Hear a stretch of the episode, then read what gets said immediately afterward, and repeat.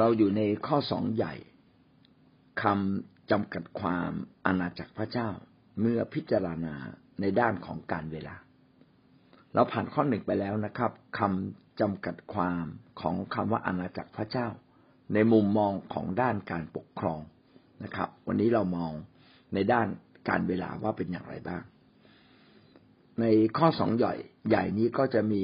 ข้อ1ย่อยนะครับที่เขียนไว้ว่าอาณาจักรพระเจ้าในอดีตกาลอันไกลโพ้นที่บอกไกลโพ้นเพราะเราไม่รู้ว่ามันสมัยไหนนะครับแต่ว่ามีอาณาจักรสวรรค์มีอาณาจักรของทูตสวรรค์เกิดขึ้นมีสวรรค์มีทูตสวรรค์แล้วสุดท้ายทูตสวรรค์องค์หนึ่งชื่อลูซิเฟอร์หรือเราเรียกว่าซาตานก็ได้ทำบาปต่อพระเจ้าแล้วก็ถูกขับไล่มาจากฟ้าสวรรค์นะวันนี้เราพูดถึงอาณาจักรพระเจ้าในสวนเอเดนนะครับอาณาจักรพระเจ้าในสวนเอเดนนั้นเป็นอย่างไรบ้างจำได้ใช่ไหมครับว่า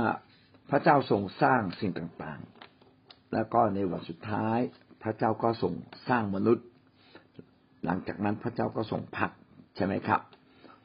พระเจ้าทรงสร้างโลกนี้นะครับได้อย่างดีเลิศแล้วก็ทุกสิ่งที่พระเจ้าทรงสร้างพระเจ้าก็ทรงเห็นว่าดีจริง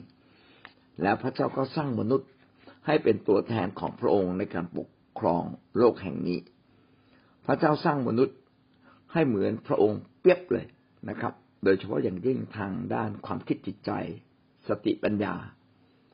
ทางด้านจิตสำนึกพระเจ้าก็ทรงโปรดให้มนุษย์นั้นคิดดีคิดบวกไม่สามารถที่จะคิดร้ายได้แต่พอมนุษย์ถูกมารซาตานล่อลวงไปเชื่อฝั่งซาตานเข้ามนุษย์ก็เลยเริ่มขาดสติปัญญากับจิตสำนึกของเขานั้นกับ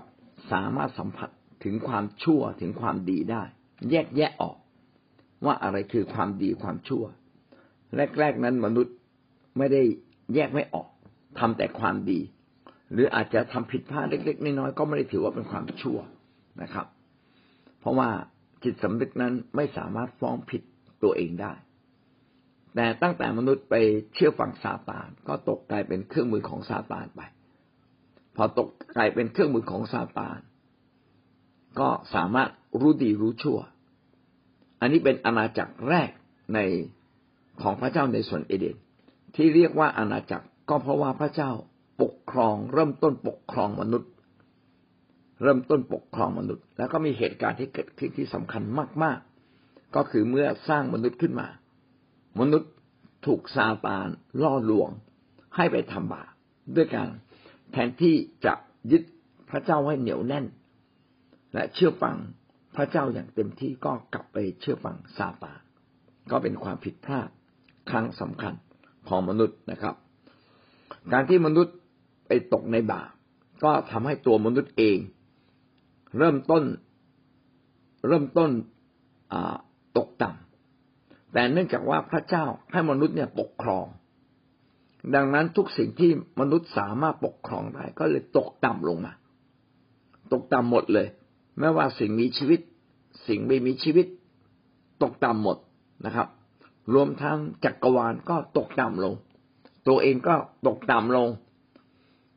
สิ่งที่มนุษย์ปกครองไม่ว่าจะเป็นพืชสัตว์พื้นดินต่างๆก็เริ่มเสื่อมลงรวมทั้งสิ่งที่ไม่มีชีวิตธรรมชาติต่างๆก็เริ่มเสื่อมลงรวมทั้งสิ่งที่อยู่นอกโลกก็เริ่มเสื่อมลงสี่มิติเสื่อมลงหมดเลยนะครับแต่อย่างไรก็ตามก็ยังมีลักษณะของพระเจ้าและมี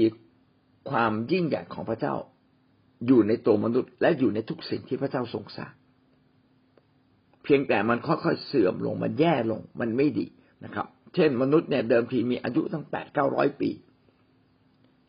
เมทูเสลานี่มีอายุยาวนานที่สุดเลย900กว่าปีต่อมามนุษย์ก็อายุน้อยลงจนพระเจ้าบอกว่าอายุของเขาเนี่ยไม่เกิน120ปีตอนหลังพระคัมภีร์ก็บอกว่าอายุของมนุษย์เราเนี่ยมันไม่กี่ปีเท่านั้นเดี๋ยวนี้มาดูนะคนอายุเกิน100ปีนี้น้อยมากเพราะว่ามนุษย์เนี่ยเริ่มเสื่อมลงจากความบาปเริ่มต้นจากอาดัมเอวานำมา แต่ต่อมามนุษย์ก็ไม่ทำบาปอีกความชั่วก็สะสมนะครับมากขึ้นในสากลโลกเรามาดูข้อพระคัมภีร์ที่กล่าวถึงเรื่องนี้คือในปฐมกาลบทที่1ข้อ27ถึงข้อ28พระเจ้าก็สร้างมนุษย์ขึ้นตามฉายาอย่างของพระเจ้าและพระเจ้าก็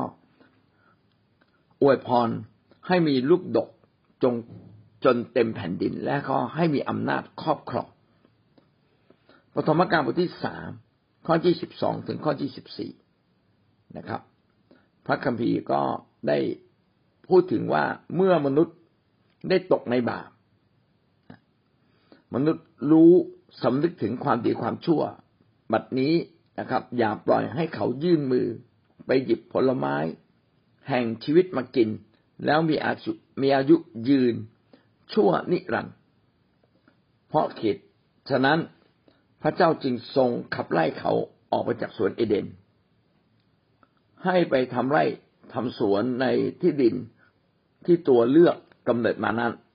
และพระองค์ทรงไล่ชายนั้นออกไปทรงตั้งพวกเครูปก็คือพวกทูตสวรรค์จำพวกหนึ่งทางด้านตะวันออกแห่งสวนเอเดนและตั้งกระบี่เพลิงอันหนึ่งที่หมุนได้รอบทิศไว้เฝ้าทางที่จะเข้าไปสู่ต้นไม้แห่งชีวิตนั้นต้นไม้แห่งชีวิตนี้น่าจะมีจริงๆเพราะว่าตอ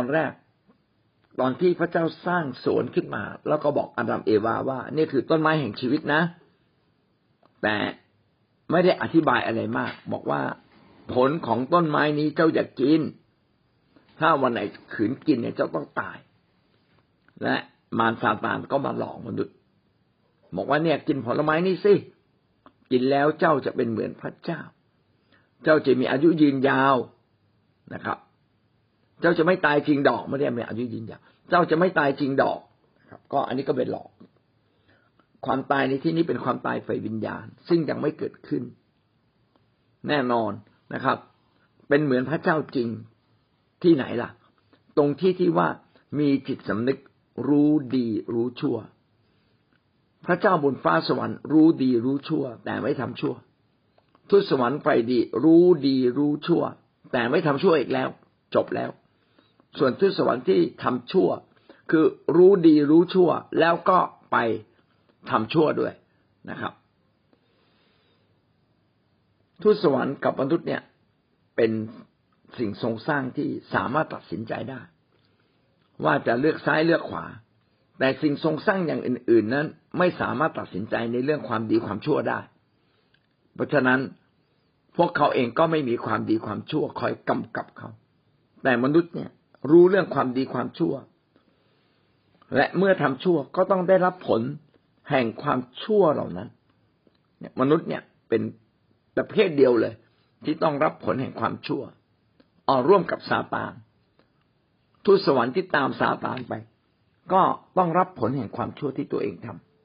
ำเพียงแต่ยังไม่เกิดขึ้น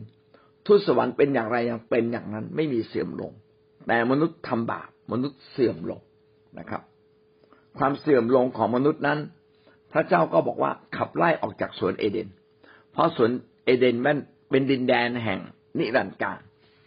ที่เราบอกว่าอาณาจักรนิรันดร์ใช่ไหมในอดีตนี่แหละสวนเอเดนเนี่ยคือดินแดนแห่งนิรันดร์กาลในอดีตแต่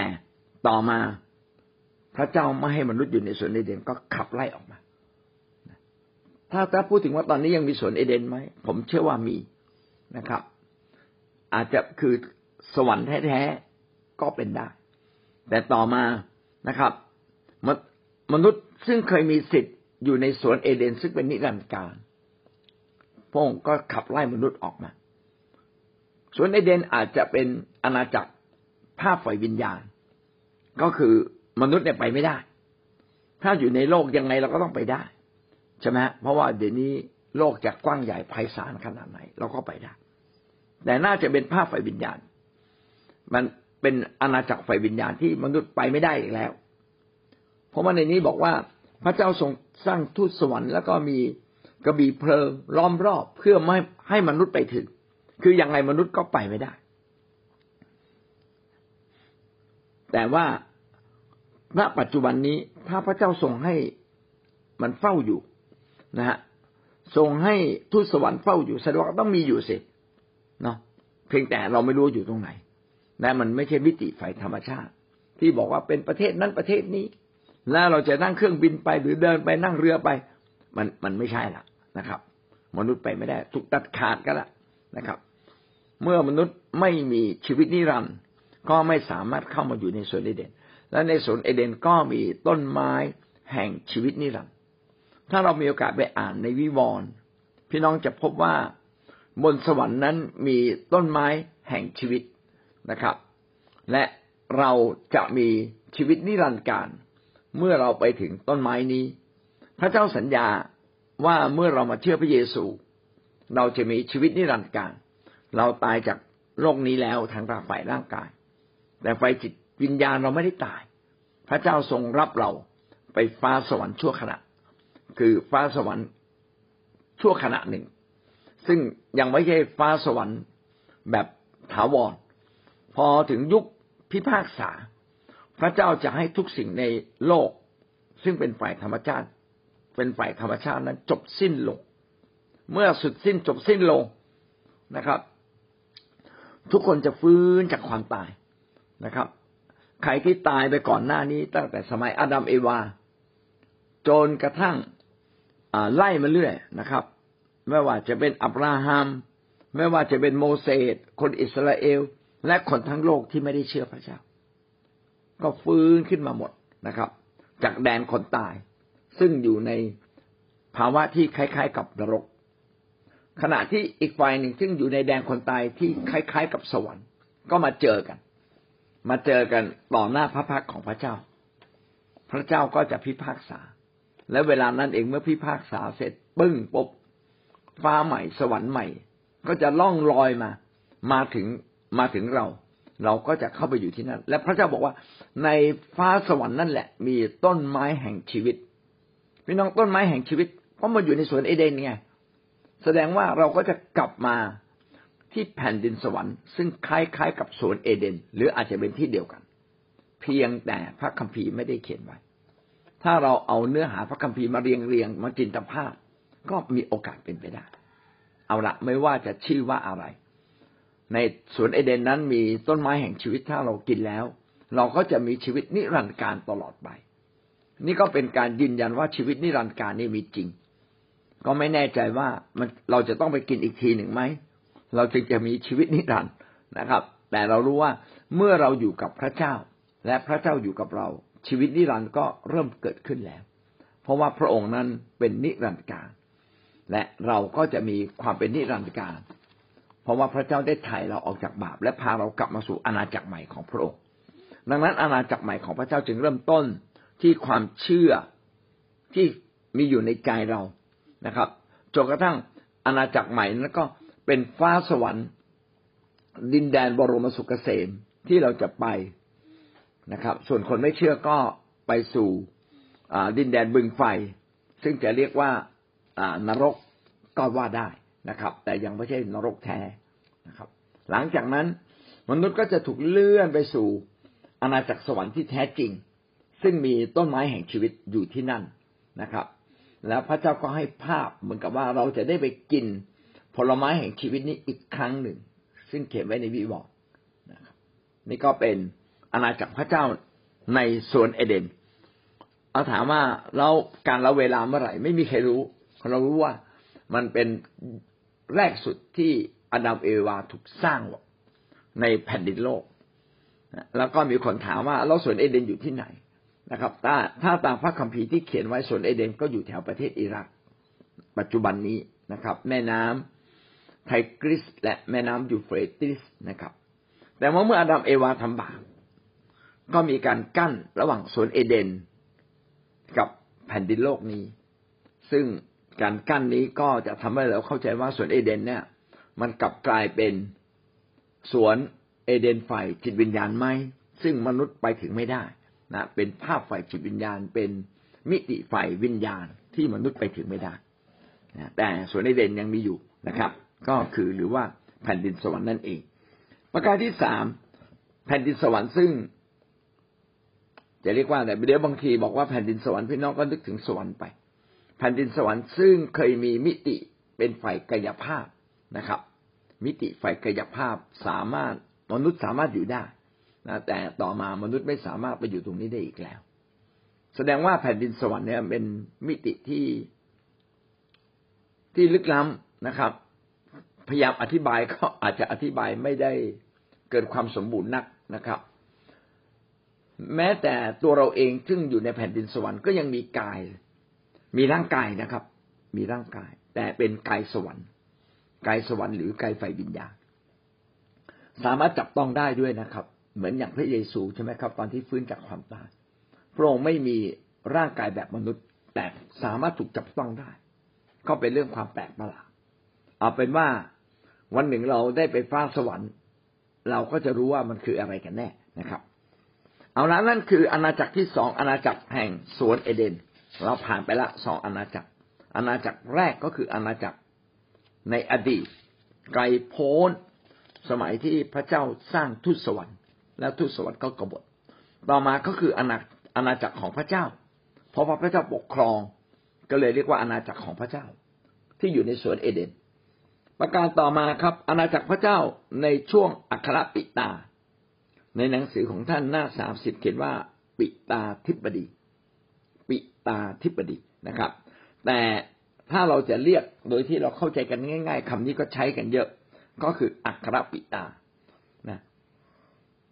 อัครแปลว่ายิ่งใหญ่ปิตาแปลว่าพ่อใช่ไหมฮะก็คือ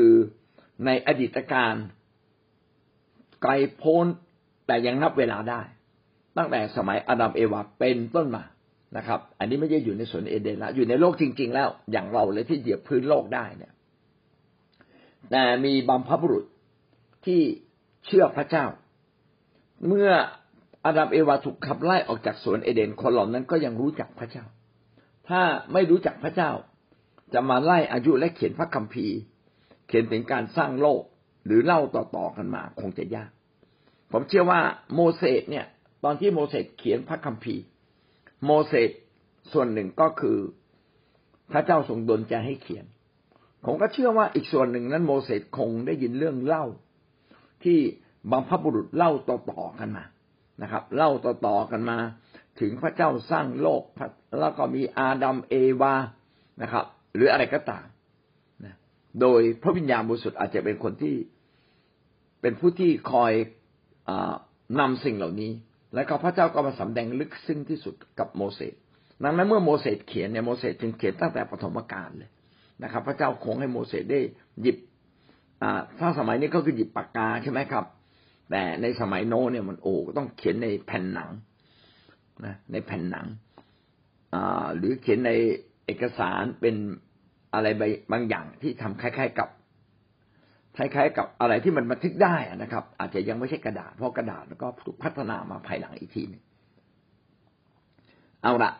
ก็สรุปว่ามีบัมพบุรุษกันแล้วกันถ้าเรียกแบบภาษาง่ายคำว่าอัครปิตาก็คือบัมพบุรุษของมนุษย์ยุคแรกนะครับในมนุษย์ยุคแรกก็แบ่งเป็นสองส่วนนะครับส่วนที่นมัสการพระเจ้าเที่ยงแท้กับส่วนที่ไม่นมัสการพระเจ้าเที่ยงแท้แรกๆนั้นทุกคนที่เกิดจากอาดัมเอวาก็รู้นะครับเชื่อว่าอาดัมเอวาสร้างมีลูกขึ้นมานะครับคาอินอาเบลต้องรู้ว่ามีพระเจ้าจึงไปถวายบูชาใช่ไหมครับแล้วก็ต่อมาคาอินก็ไปฆ่าอาเบลก็เป็นคนที่เริ่มทำชั่วแล้วพระเจ้าบอกถ้าเราสร้างมนุษย์เพื่อให้มาเป็นตัวแทนของพระองค์ในการที่จะสื่อสารว่ามีพระเจ้าและพาคนมาหาพระเจ้าเนี่ยถ้าสร้างจากวงวานที่มันฆ่าคนเนี่ยมันแย่แน่เลยพระเจ้าก็เลยให้อาดัมเนี่ยมีลูกชื่อว่าเสดนะครับหลังจากนั้นเสดก็มีลูกหลานต่อมาอีกมากมายเราทั้งหลายก็เป็นวงตระกูลของอาดัมผ่านคนที่ชื่อเสดไม่ใช่ผ่านคนที่ชื่อ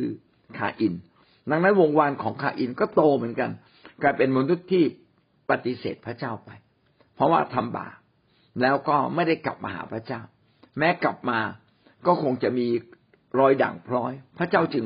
ให้เกิดลูกคนใหม่ที่ชื่อเสด งั้นชีวิตของเราเนี่ยจึงนับมาทาง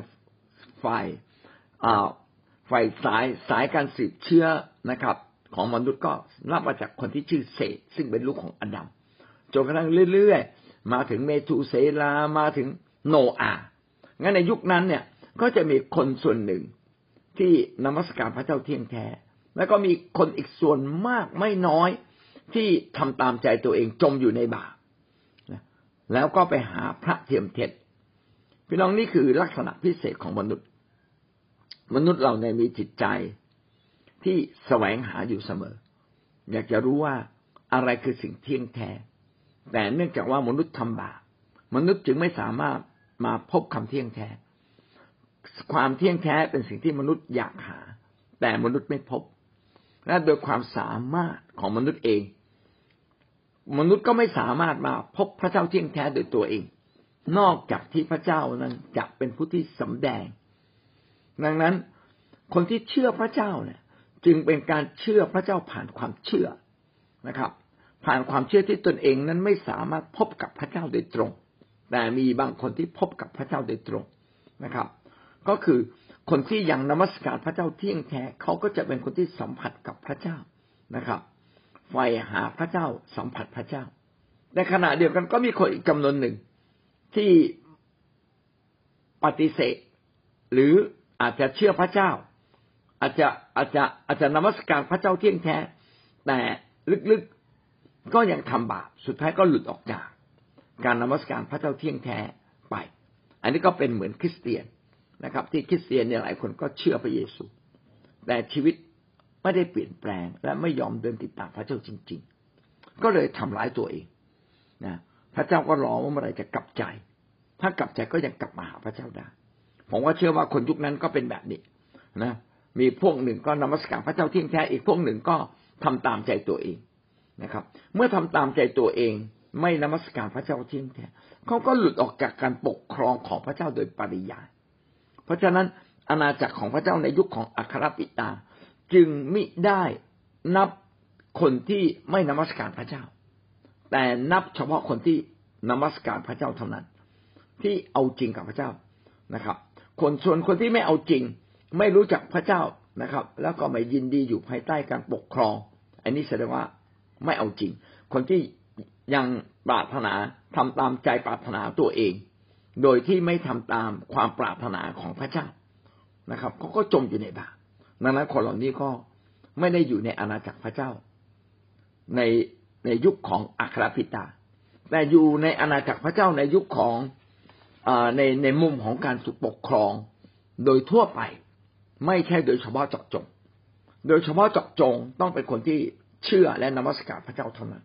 แต่โดยทั่วไปหมายความว่าทุกสิ่งที่พระเจ้าทรงสร้างก็อยู่ภายใต้การปกครองแม้แ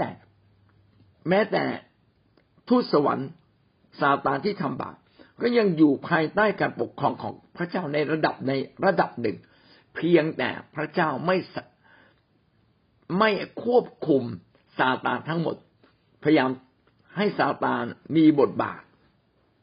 อยู่ในแผ่นดินโลกนี้ต่อไปเหมือนกับมนุษย์ในโลกนี้ที่ไม่เชื่อพระเจ้าก็อยู่ภายใต้การถูกปกครองของพระเจ้าในระดับหนึ่งเหมือนกันเพียงแต่พระเจ้าไม่เข้าไปแทรกแซงชีวิตแต่พระเจ้าพยายามกวักมือเรียกนะมานะมีพระเจ้าเที่ยงแท้มีการยกโทษบาปมีความรอดมีชีวิตนิรันดร์มาอยู่ในชีวิตนิรันดร์เถิดอย่าอยู่ในมารเลยนะพระเจ้าก็ส่งเรียกเอาล่ะพระเจ้าก็พบคนคนหนึ่งชื่อโนอาห์โนอาห์เป็นคนที่ดีพร้อมในสายพระเนตรของพระเจ้านะเขียนไว้ในพระคัมภีร์พระเจ้าก็เลยเลือกโนอาห์บอกเอานี่แหละโนอาห์นี่เป็นคนชอบธรรมดีพร้อมในสายพระเนตรของพระเจ้านะครับขณะที่คนในโลกนี้เป็นยังไงบ้างครับในปฐมกาลบทที่6ข้อ1เขียนไว้ว่ามนุษย์เริ่มทวีมากขึ้นบนแผ่นดินและมีบุตรและข้อ5เขียนไว้นะครับไม่มีในหนังสือของท่านนะครับผมไปลอกมาพระเจ้าทรงเห็นว่าความชั่วช้าและมนุษย์มีมากบนแผ่นดินและทรงเห็นว่าเขาความคิดในใจของเขาล้วนเป็นเรื่องร้ายเสมอไปนะข้อ7เขียนว่าพระเจ้าจึงกวาดล้างมนุษย์ที่พระองค์ได้สร้างขึ้นมาพระเจ้าอยากเห็นมนุษย์นั้น กลับมาอยู่ในทางของพระเจ้าจริงๆแล้วถ้าปล่อยทิ้งไปพงพันธุ์ที่เกิดมาเรื่อยๆมันก็จะยิ่งชั่วยิ่งเลวร้ายมากขึ้นแม้ถึงเวลาหนึ่งพระเจ้าก็จะจัดการและพระเจ้าก็จัดการให้น้ำท่วมโลกไปฝนตกนะครับแล้วก็น้ำพุ่งจากบาดาล40วัน40คืนเรือที่โนอาห์สร้างไว้จึงลอยขึ้นมารอดไป8คนนะครับก็คือโนอาห์ภรรยาและลูกอีก3คนซึ่งมีภรรยามีสะใภ้อีก3คนรวมเป็น8คนรอดจากพระเจ้านะเหลือเชื่อจริงๆนะผมก็นอกเรื่องนิดหนึ่งตรงนี้ผมได้อ่านหนังสือของอาจารย์ท่านหนึ่งซึ่งเป็นอาจารย์ที่พยายามอธิบายเรื่องหลักข้อเชื่อต่างๆเขาก็พูดถึงคำภาษาจีนเขาว่าคำว่าเรือในภาษาจีนเนี่ยมันมีเลข8อยู่ในนั้นแล้วมันมีความหมายของคำว่าคนอยู่ในนั้นด้วยนะแต่เขียนเป็นปากก็คือคนนั่นแหละนะครับก็บอกว่าเนี่ยนะเรือมี8คนนะครับก็น่าจะมาจากเรือโนอาห์คนจีนก็น่าจะมาจากสายพันธุ์ของโนอาห์เหมือนกันนะครับซึ่งเล่าต่อๆกันมาจนกระทั่งคนจีนก็มีวัฒนธรรมหลายอย่างที่ใกล้เคียงกับธรรมบัญญัติของพระเจ้าในสมัยโมเสสนะครับที่เขียนขึ้นมากลับมาตรงนี้แล้วกันแล้วก็เป็นเกร็ดความรู้ที่น่าเชื่อนะครับน่าเชื่อถือแต่ว่าจะตรงตามพระคัมภีร์หรือไม่ก็จะพยายามอธิบายโยงทุกอย่างที่ใกล้เคียงที่สุดไปยังพระคัมภีร์สรุปก็คือพระเจ้ามีความคิดว่าต้องสืบเชื้อสายมนุษย์ในเผ่าพันธุ์ที่ดีที่สุดที่ไม่ทำบาปและรู้จักพระเจ้าเที่ยงแท้ทางใครคนใดคนหนึ่งพระเจ้าก็เลือกโนอาห์นะครับดังนั้นโนอาห์จึงรอดจากน้ำท่วมโลกและพระเจ้าก็บอกเขาตั้งแต่ต้นให้ไปสร้างเรือเมื่อโนอาห์สร้างเรือแล้วก็มีคน8คนอยู่ในเรือ8คนนี้จึงรอดนะครับส่วนคนในโลกตายเรียบเลยต่อมาโนอาห์ก็สืบเชื้อสายมาเรื่อยเลยอันนี้ไม่รู้ว่านับเป็นคศว่าลบกี่คือก่อนคศกี่ปีมันเดายากอาจจะสักประมาณ 3,000 ปี 4,000 ปีก่อนคริสตศักราชหรือไม่มันพูดยากจริงๆนะครับก็มีคนก็สมมุติไว้ว่าอาจจะเป็นหลายพันปีนะครับก่อนคริสตศักราชต่อมาคนเหล่านี้ก็บางคนก็ทำบาปอีกนะครับไม่รู้จักพระเจ้าคือนานๆเข้าเนี่ยพระเจ้าก็สงสารมนุษย์นะเนื่องจากพระเจ้าสร้างมนุษย์ดีเกินพระเจ้าให้มนุษย์เนี่ยตัดสินใจด้วยตัวเองได้มนุษย์ก็ตัดสินใจทุกๆคิดๆแต่ว่าเนื่องจากมนุษย์เกิดในบาปความโน้มเอียงที่จะทำบาปจึงมีมากกว่าความโน้มเอียงที่จะมาเชื่อพระเจ้าอย่าว่าแต่เชื่อพระเจ้าเลยความโน้มเอียงที่จะทำดีก็ยังยากเลยแต่แม้มนุษย์ตกในบาปจิตสำนึกของมนุษย์ก็ยังเข้าใจและปรารถนาที่จะมาสู่ความดีเพียงแต่ว่าตัวเขาเองมาไม่ได้หมุดบัญญัติจึงเกิดขึ้นไงศาสนาต่างๆจึงเกิดขึ้นและก็แนะนำชักจูงนะครับให้มนุษย์ทำดีพอมนุษย์เริ่มต้นทำดีใจก็มีความสุขแต่ด้วยความอ่อนแอของมนุษย์เองทำให้มนุษย์ไม่สามารถทำดีได้ตลอดเวลามนุษย์จึงไปทำชั่วแม้เมื่อเราอยู่ในความชั่วมันก็ไหลไปนะครับยิ่งในที่ไม่มีใครสำรวจได้ตรวจสอบได้มนุษย์ก็ทำชั่วนะครับจึงต้องมีพยานนะครับไม่ใช่เป็นการกล่าวร้ายว่าเราทำชั่วและตัวเราเองก็เป็นพยานกับตัวเราเองได้เราทำผิดไม่ผิดเวลาพี่น้องทำสิ่งที่ไม่ดีใจมันรู้เองยังไม่ต้องให้พระเจ้าพิพากษาเลยใจรู้เองแต่ทำไมบางคนบอกไม่ผิดล่ะก็เพราะหนึ่งโกหกอันที่สองจิตสำนึกมันได้แล้วนะจึงมองว่าตัวเองไม่ผิดอะไรนะครับแต่ถ้าคนอื่นทำแบบนี้กับเราเราก็บอกได้เลยว่าผิด 100% นะก็เป็นเรื่องแปลกนะตัวเองมองตัวเองไม่ค่อยออกพอรู้บ้างแต่ถึงจุดที่มันเป็นเรื่องหน้าสิวหน้าขวานมองตัวเองไม่ออกนะครับ